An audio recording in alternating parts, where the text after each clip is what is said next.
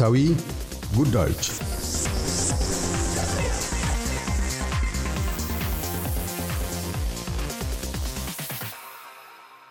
የሕዝበ ውሳኔ ቅድመ ድምፅ በመላ አውስትሬልያ ነገ ይጀምራል። የተወሰኑ ክፍለ ሀገራት ከዋናው የሕዝበ ውሳኔ ድምፅ መስጫ ቀን October 14 ወይም ጥቅምት 3 አስቀድመው ዛሬ ሰኞ October 2 መስከረም 21 የመራጮችን ድምፅ ማስተናገድ ጀምረዋል። ሰኞ መስከረም 21 የቅድመ ድምፅ መስጫ ጣቢያዎች የመራጮችን ድምፅ በምርጫ ሳጥኖች ሲያስተናግዱ የዋሉት ሰሜናዊ ግዛት ቪክቶሪያ፣ ታዝማኒያና ምዕራብ አውስትሬሊያ ሲሆኑ ከነገ ጀምሮም በኒው ሳውዝ ዌልስ፣ ኩዊንስላንድ፣ የአውስትሬሊያ መዲና ግዛትና ደቡብ አውስትሬሊያ በመካሄድ እስከ ዋነኛው የምርጫ ዕለት October 14 ጥቅምት 3 ድረስ በመላው አገሪቱ የሕዝበ ውሳኔ ድምፅ አሰጣጥ ሥነ ሥርዓት ይከናወናል። የአውስትሬልያ ነባር ዜጎች ሕገ መንግሥታዊ ዕውቅና አግኝተው ጉዳዮቻቸውን ለመንግሥት ሥራ አስፈጻሚ አካላትና ፓርላማ የሚያቀርብ ቋሚ ድምፅ ለፓርላማ አካል ለማቆም አውስትራሊያውያን በይሁንታቸው ጽድቅን፣ በእንቢታቸው የነፈጋ ድምፆቻቸውን በጋራ ያስተጋባሉ። ምንም እንኳ ቀደም ያሉ በርካታ የሕዝብ አስተያየት ስብስቦች የአውስትራሊያውያን የሕዝበ ውሳኔ ድምፅ አዝማሚያ ወደ አይሁን ያጋደለ መሆኑን ደጋግመው ቢያመለክቱም ጠቅላይ ሚኒስትር አንቶኒ አልበኒዚ ግና አውስትራሊያውያን ይሁንታቸውን በመቸር ለአገሪቱ የአሰባሳቢ አንድነት ዕድል ይሰጧታል ከሚለው አመኔታ ፈቀቅ አላሉም። የቅድመ ድምፅ መስጫ ጣቢያዎች በተከፈተበት ቀን ዋነኛ መልእክታቸው ያተኮረውም እዚሁ ላይ ነው።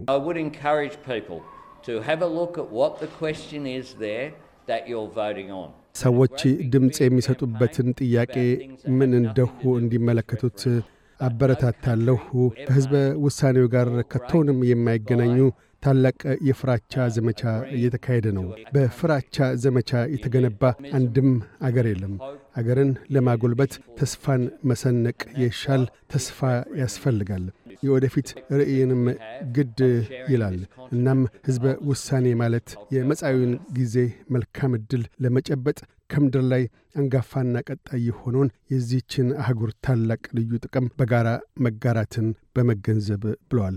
የአውስትሬልያ ምርጫ ኮሚሽኗ ሳሊ አንገስ በበኩላቸው መራጮች ከወዲሁ በጣሙን የሚያመቻቸውን ቀን መርጠው ድምፃቸውን እንዲሰጡ አሳስበዋል። የምርጫ ኮሚሽን በጣሙን በርቀት ነዋሪ ለሆኑ መራጮች የቅድመ ድምፅ የምርጫ ሥነ ሥርዓታቸው የጀመረው September 25 መስከረም 14 ነው። ለሕዝበ ውሳኔው ምርጫ ካምናው የፌዴራል ምርጫ ጋር ሲነጻጸር የመራጮች ምዝገባ በ400 ሺህ ከፍ ብሏል። የምርጫ መመዘኛን ከሚያሟሉ ጠቅላላ አውስትራሊያውያን መራጮች ውስጥ 97 ፐርሰንቱ ከነባር ዜጎች ውስጥ 94 ነጥብ 1 ፐርሰንቱ ተመዝግበዋል። ከዕድሜ አኳያም ዕድሜያቸው ከ18 እስከ 24 ከሆኑት ውስጥ 91 ነጥብ 4 ፐርሰንት የመራጭነት ምዝገባ አከናውነዋል። ጠቅላይ ሚኒስትር አንቶኒ አልቤኒዚ አይሁን የሚለው ድምፅ አውስትራሊያን የኋልዮሽ የሚወስድ ነው ብለው ቢከራከሩም የነባር ዜጎች ድምፅ ለፓርላማ አይሁን ዘመቻን የሚመሩት የተቃዋሚ ቡድን መሪ ፒተር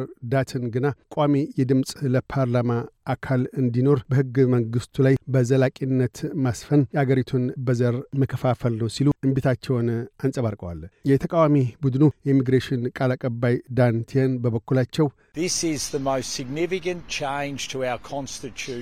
ይህ ከቶንም የሕገ መንግሥታችን ሁነኛ ለውጥ ነው። እንዲያም ሆኖ ሳለ አንቶኒ አልቤኒዚ ግና ዝርዝር መረጃዎችን ለመስጠት አንድ ዓመት ተኩል ጊዜ የነበራቸው ቢሆንም ይህ ነው ያሉት የለም በማለት የአይሁን ዘመቻ ጎራ አቋምን አንጸባርቀዋል። ሕዝበ ውሳኔው የይሁንታ ጽድቅ አግኝቶ ለማለፍ በመላ አውስትራሊያ ከተሰጡ ድምፆች መካከል አብላጫውን እንዲሁም የአራት ክፍለ አገራትን የይሁን አብዛኛ ድምፆች ማግኘት ይኖርበታል። እያደመጡ የነበረው የኤስቢኤስ አማርኛ ፕሮግራምን ነበር። የፕሮግራሙን ቀጥታ ስርጭት ሰኞና አርብ ምሽቶች ያድምጡ።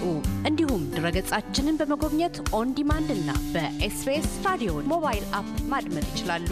ድረገጻችንን ኤስቢኤስ ዶት ኮም ዶት ኤዩ አምሃሪክን ይጎብኙ።